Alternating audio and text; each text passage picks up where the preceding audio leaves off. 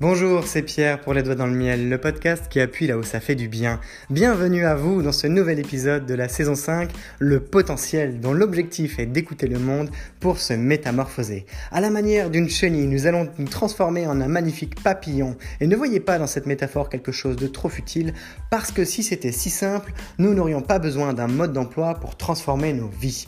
Alors, vous pourrez trouver dans cette suite de podcasts un accompagnement qui va de la réflexion à la pratique, de la stratégie au déploiement, de la théorie à l'expérience, un ensemble d'outils très concrets à appliquer dans votre quotidien pour faire face à vos contradictions, prendre votre vie en main et surtout vous autoriser à vivre pleinement. Vous êtes également invité à noter cet épisode 5 sur 5 pour faciliter sa diffusion auprès de personnes qui en auraient vraiment besoin. Peut-être que vous en faites partie et vous avez ce pouvoir entre les doigts. Le podcast est aujourd'hui écouté par plusieurs milliers de personnes chaque mois dans 27 pays et c'est grâce à vous, alors merci. À nouveau, une bonne écoute, un bon podcast, à vous les studios.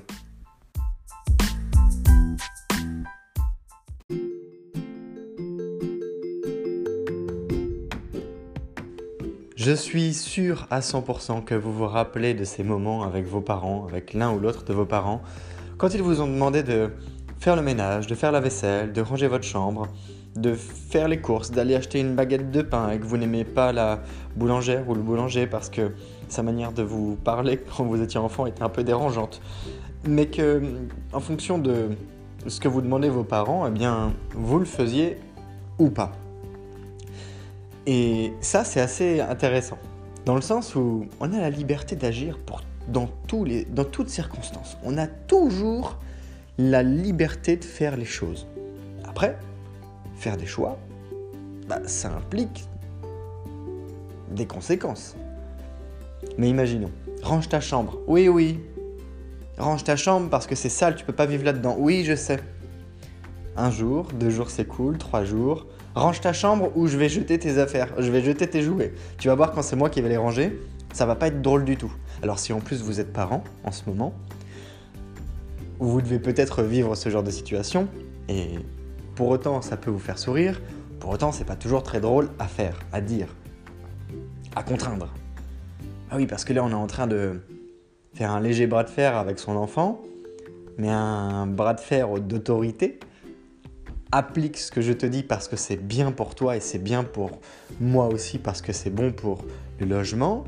On va pas se faire mal en marchant sur des Lego et Dieu sait que, enfin même si Dieu n'a rien à voir là-dedans, Dieu sait que ça fait mal de se taper un Lego dans le petit orteil, que ce soit le matin ou le soir.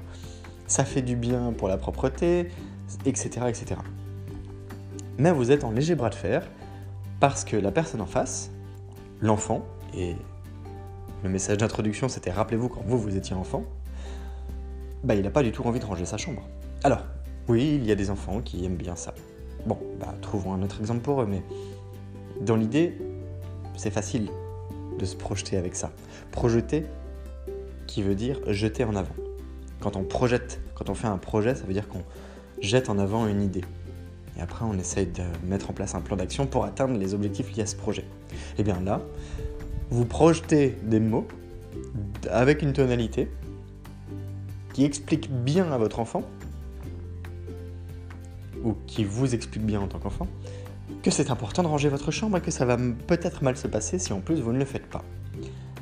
Alors, l'enfant, à ce stade, c'est un peu délicat pour lui d'avoir la conscience de ses actes, même si ça se développe. Alors on peut partir vers les tâches de bureau. Quand votre euh, chef ou manager vous dit de faire quelque chose et que ça vous fait suer, eh bien vous pouvez le laisser traîner. Et vous ne le faites pas tout de suite. Et puis c'est une tâche qui existe dans votre esprit et qui existe dans l'esprit de votre manager aussi, et peut-être dans l'esprit de vos collègues aussi parce que vous en parlez, etc. Et puis vous continuez à faire votre travail du quotidien comme d'habitude. Et à un moment, au final, cette tâche, bah, c'est comme pour l'enfant, elle n'est pas faite, elle n'est pas rangée. C'est pas une tâche accomplie. Et là, il peut se passer plein de choses. En fait, tout le monde s'en fichait. Donc vous n'avez juste pas fait un truc pas important. peut-être que tout le monde s'en fichait pas. Si on vous l'a demandé, c'est peut-être qu'il y avait une raison, peut-être qu'il y avait une utilité à cette tâche, et que cette utilité, vous, vous ne l'avez pas perçue, et vous n'avez pas cherché à la comprendre. Donc, vous avez choisi de ne pas la faire. Peut-être que, au contraire, vous l'aurez fait, mais ça vous aura pris des plombes, parce que c'est pas votre truc, parce que ah, vous n'aviez pas envie de vous y mettre, c'est pas votre sujet préféré, euh, juste vous avez priorisé d'autres choses, etc., etc. Puis ça, ça a duré des semaines. Ou alors, peut-être que vous vous êtes exécuté sur le coup, et puis ça a été réglé en 5 minutes, et en fait le résultat est le même, parce que la perception du résultat n'était pas tant que ça importante à partir du moment où le travail était bien fait, comme la chambre rangée, même s'il reste un ou deux Lego, on vous fera la remarque, bah, il reste des Lego, si tu peux les mettre dans la caisse avec les autres, c'est super. Bah là, pour le coup, ah ok, ton PowerPoint, il est, il est, euh, il est bien. J'ai juste, juste corrigé une, une faute qu'il y avait dans un titre, mais sinon c'est parfait. Que vous l'ayez fait en 5 minutes, ou en 2 semaines, ou en moitié, ou pas du tout, on va pas s'intéresser au résultat. C'est pas de l'avoir fait qui compte, c'est d'avoir choisi de le faire ou d'avoir choisi de ne pas le faire. De la même manière que on pourrait faire écho à l'épisode des non-choix qui commence à dater un petit peu maintenant. Mais là, on va s'intéresser au choix. En toutes circonstances, on a la liberté de choisir, de faire ou de ne pas faire avec toutes les nuances qui s'appliquent à ces, deux concepts euh, assez opposés et pourtant si ressemblants. En toutes circonstances, on a le pouvoir d'agir. On a le pouvoir de ne pas agir. On a le pouvoir de parler, on a le pouvoir de se taire. Dans les deux cas, parler et se taire, c'est un moyen de communiquer. Communiquer avec des mots, communiquer avec un silence. Les deux peuvent signifier quelque chose. Le premier oriente par les mots qui sont choisis, le second oriente par l'absence de mots qui sont choisis. dans les deux cas, on peut utiliser sa perception pour tenter de comprendre et interpréter, déformer, répéter un message amplifié qui n'aura peut-être rien à voir d'ailleurs avec ce qui a été dit ou ce qui n'aura pas été dit. L'ambiguïté de la communication. Mais voilà ce qu'on peut observer. Parce que la perception, c'est bien.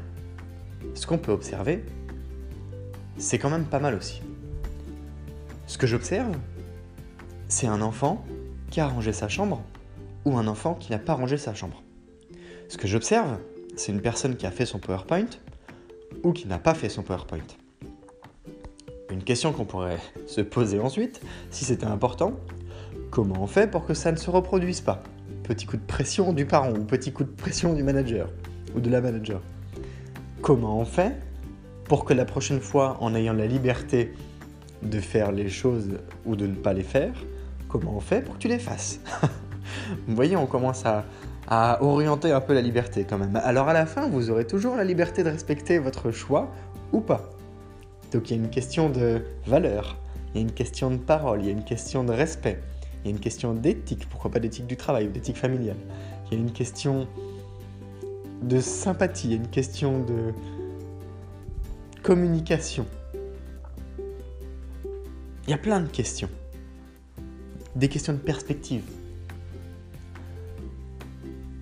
Mais en ce moment, dans le podcast Les Doigts dans le Miel, on est en train d'aborder les notions qui sont liées à l'engagement. Grosso modo, comment se mobiliser? Pourquoi se mobiliser, c'est important. Si vous ne l'aviez pas perçu, je vais vous répéter les, quatre derniers titres. Le pouvoir secret des autres, l'engagement comme facilitateur, l'observateur pour mieux se mobiliser et le temps pour créer l'ouverture. Et là, on est dans la liberté de faire ou ne pas faire.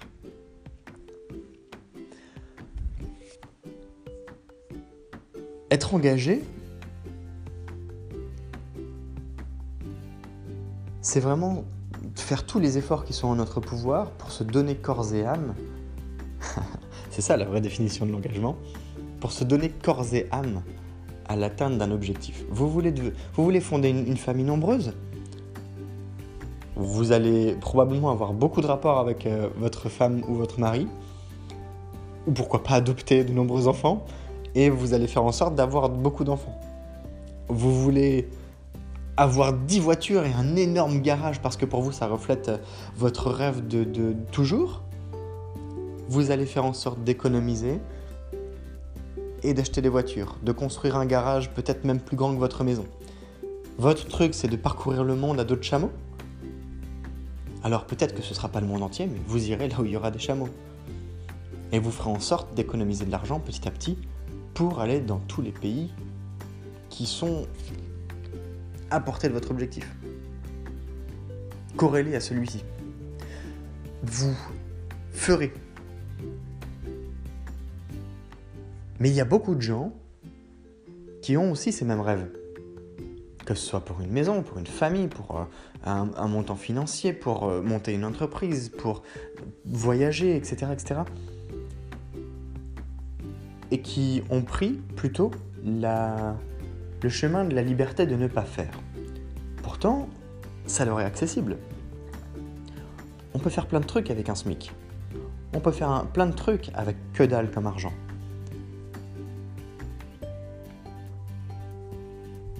Alors oui, il y a des situations extrêmes.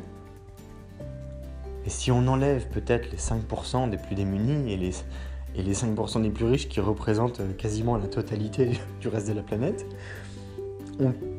j'exagère bien sûr, on peut imaginer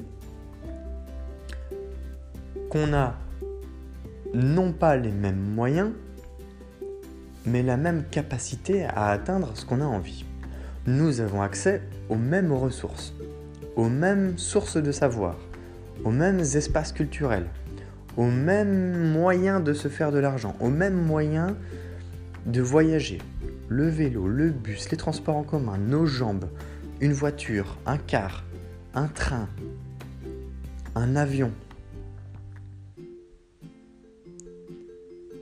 On a tout ça à portée de main. Je veux apprendre quelque chose pour mieux gagner ma vie, je peux apprendre. Je dois cumuler trois travails pour arriver à, subvenir à, mes besoins et à ma famille, pour, en plus m'offrir des petites vacances eh bien, au bord de la mer. J'ai les moyens de le faire. Ce sera dur, mais j'ai les moyens de le faire.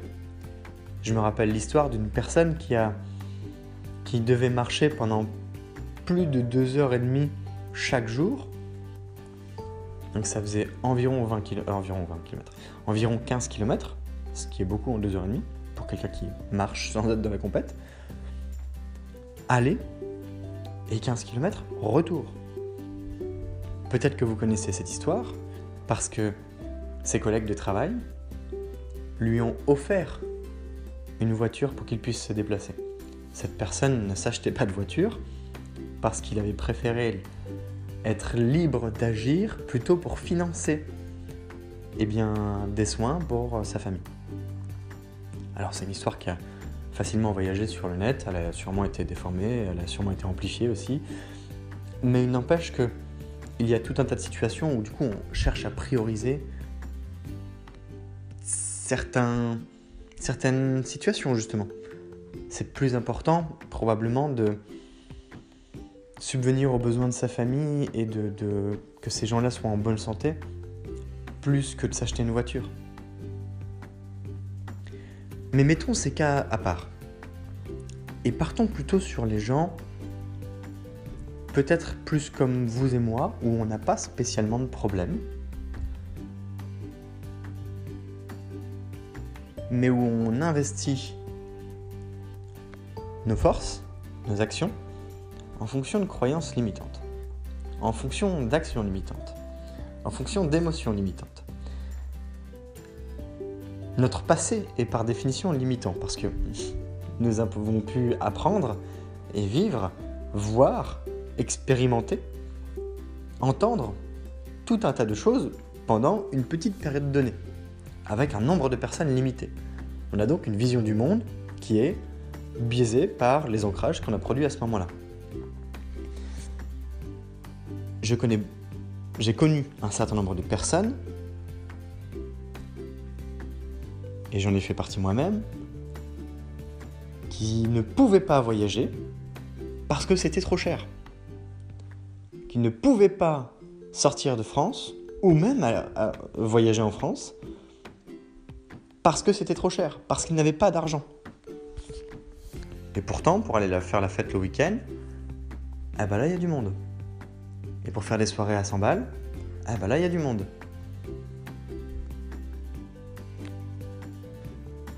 La liberté de faire ou ne pas faire quand on est enfant pour ranger sa chambre, quand on est adulte, par exemple pour faire ce fameux PowerPoint, et c'est une image bien sûr, ou pour aller chercher à atteindre ses objectifs, on l'a.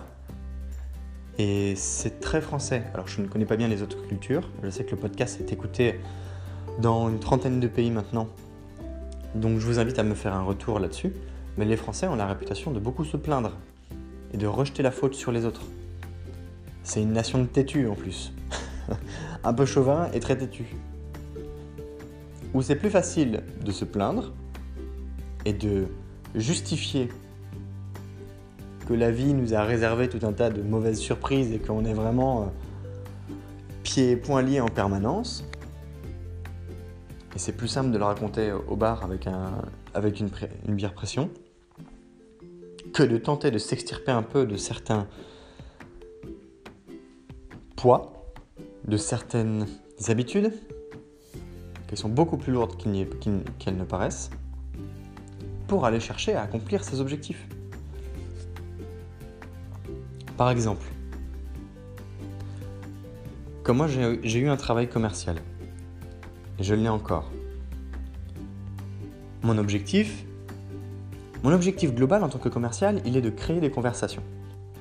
Avec tout ce que ça peut impliquer. Créer une conversation, ça veut dire être en mesure d'avoir une première conversation avec quelqu'un qu'on ne connaît pas, qui, pour qui on n'existe pas et qui s'en fout de mon existence. Comment est-ce que je fais pour lui parler, avoir son attention, générer de l'intérêt sentir que il a du désir pour ce que je propose et qu'il peut passer à l'action, passer à l'acte d'achat, qu'on peut travailler ensemble, qu'on peut construire quelque chose. Pour faire tout ça, il faut que j'arrive à créer une conversation, une première conversation, un premier échange. Ça peut être parce que je l'appelle, ça peut être parce que je lui envoie un email, ça peut être parce que je lui envoie un message privé sur un réseau social, etc. etc. Et ensuite, il faut que je m'écrive des notes qui résument les actions que j'ai accomplies et les mots qu'on a échangés de manière à me rappeler plus tard. Ça, ça me servira à avoir une deuxième conversation, puis une troisième, puis une quatrième, puis une cinquième, etc. etc. Ça peut durer comme ça euh, trois semaines à trois ans, pourquoi pas, en fonction de la complexité ou de la maturité de l'échange. Mais l'idée, c'est bien de créer des conversations qui peuvent créer d'autres conversations. Donc le travail d'un commercial, c'est d'arriver à générer des conversations. Aussi simple que cela.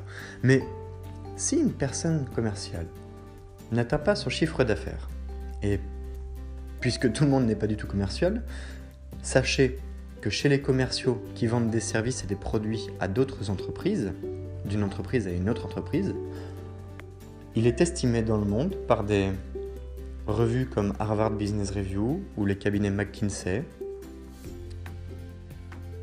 Si vous ne les connaissez pas, ce sont des grands cabinets euh, mondiaux qui font de grosses études et qui ont de la valeur. Eh bien, presque deux tiers des commerciaux n'atteignent pas leurs objectifs. C'est un drame, parce que leur salaire dépend de l'atteinte de ces objectifs. C'est un drame parce que c'est quand même la première mesure de réussite pour ces personnes-là. Imaginez. Votre travail, c'est d'accompagner ceux qui partent à la retraite à avoir la meilleure retraite possible et à faire des bilans de parcours. Vous avez un nombre de dossiers hebdomadaires à traiter. Si vous ne les traitez pas, les gens qui partent à la retraite bah, vont avoir des problèmes pour partir à la retraite. Vous avez donc cette responsabilité. Votre objectif, il est donc de traiter tous les dossiers en temps et en heure, peu importe qu'il y en ait un peu plus, qu'il y ait des pics d'activité à certains moments ou pas. pour les commerciaux, ça va être le fait de faire de la prospection, trouver des nouvelles personnes à appeler, trouver de nouvelles personnes à, à qui envoyer des emails. Eh bien, il y en a beaucoup qui le font pas. Parce qu'ils ont peur du téléphone, parce qu'ils ont la flemme, parce qu'ils se réfugient derrière des excuses qui sont Ah oui, mais le, marché veut pas en ce moment, ou parce que, etc., etc. Alors oui, il y a des fois c'est vrai, mais on en revient à la responsabilité individuelle. Ils ont tous, et elles ont toutes, nos amis commerciales, la liberté de faire ou ne pas faire. Alors j'ai pris ces, trois exemples de, de PowerPoint d'enfants et de commerce parce que ce sont des exemples assez simples. Le premier, il justifie le fait que on se laisse parfois porter par la flemme. Le second, parce qu'on trouve pas ça important. Le troisième, parce qu'on n'est pas assez motivé. Et ça, même quand c'est par rapport à l'argent. Quand vous avez quelque chose d'important, et même quand c'est pas important, parce que les petits ruisseaux font les grandes rivières, plein de petites choses pas importantes peuvent faire des, grosses, des gros éléments importants. Tentez de trouver un élément qui vous motive suffisamment. Conditionnez l'atteinte de ces objectifs, l'atteinte de, par exemple, ranger votre chambre à d'autres choses un peu plus grandes, comme le fait de vous sentir bien, par exemple. Ou si c'est pas nécessaire, bah dans ce cas-là, c'est juste pas le bon levier. Trouvez quelque chose qui permette de faire ça. Ça facilite la tâche pour s'y mettre. Et la deuxième chose, c'est qu'il y a un moment où il faut être capable de pas toujours faire ce qui nous fait plaisir, parce que ce serait bien beau si ça se passait comme ça à chaque fois, mais plutôt de faire les choses importantes, les choses qui comptent et qui vont avoir du poids dans votre quotidien. Alors, faire ou ne pas faire, telle est la question. On est dans la dichotomie noir et blanc, on est dans le binaire du 1 et du 0. C'est oui ou non, je fais ou je fais pas.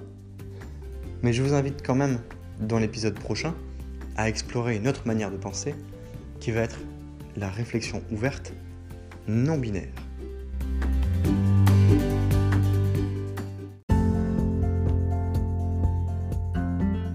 Cet épisode touche à sa fin et vous trouverez la suite de l'histoire eh bien demain ou encore si vous écoutez le podcast d'une manière euh, non linéaire, eh bien sachez que c'est comme une histoire, un processus qui est raconté au travers de différentes saisons. Vous êtes dans la saison 5 en ce moment, le potentiel qui fait suite à quatre saisons, la bestialité, la colère, la faim, la paix et dans l'ensemble, c'est vraiment un processus, une histoire que vous êtes invité à découvrir, que ce soit en picorant dans l'étagère pour y découvrir vos plats préférés ou encore d'autres que vous aimez un peu moins, de la même manière que eh bien, vous pouvez contribuer à cette histoire en partageant pourquoi pas vos témoignages, en vous abonnant à la page Instagram Les Doigts dans le Miel, ou encore en envoyant un message vocal depuis l'application Encore, puisque c'est possible de vous insérer, de vous intégrer dans le podcast de Vive Voix. À nouveau, je vous remercie pour votre écoute, pour votre fidélité. C'est grâce à vous, eh bien, si moi aussi j'ai la motivation de continuer à produire le podcast, de la même manière que c'est grâce à vous et aux bonnes notes que vous pouvez partager sur les applications où vous écoutez le podcast. C'est grâce à ces bonnes notes que le podcast est diffusé auprès de personnes qui ont plaisir à découvrir ce qui est dit. Je vous souhaite une belle journée et je vous dis à demain. C'est Pierre, les doigts dans le miel, le podcast qui appuie là où ça fait du bien.